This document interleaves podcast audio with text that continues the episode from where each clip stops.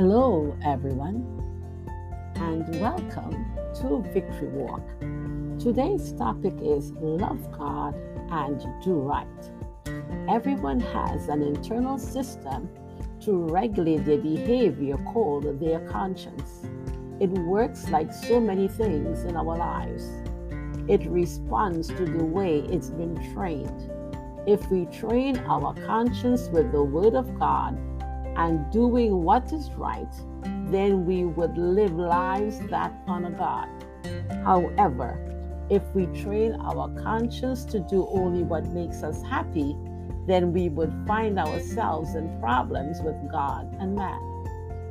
So, how does right behavior manifest in our lives?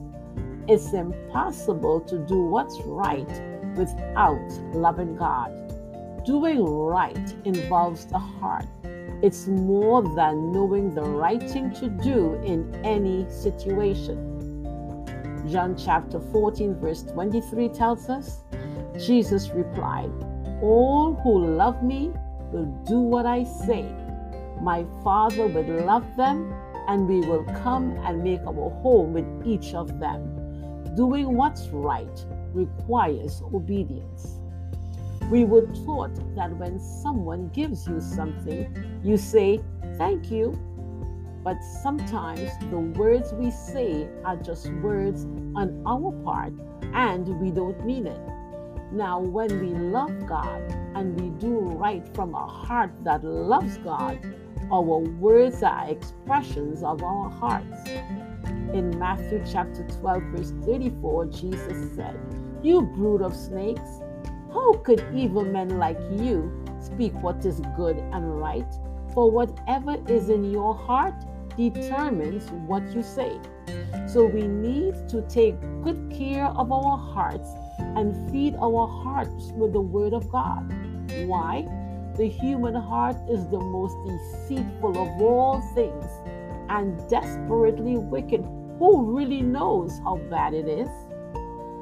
Now, God sent Samuel on an assignment to choose the next king.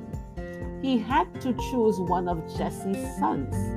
When he saw the first son, he looked like a king, but he was not God's choice.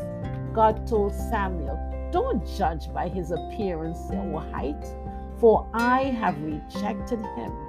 The Lord doesn't see things the way you see them.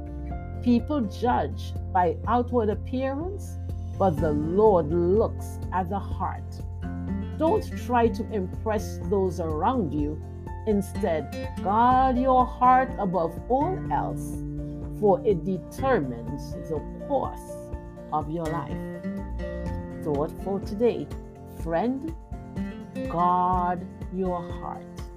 This is Claudette reminding you to walk in faith and victory.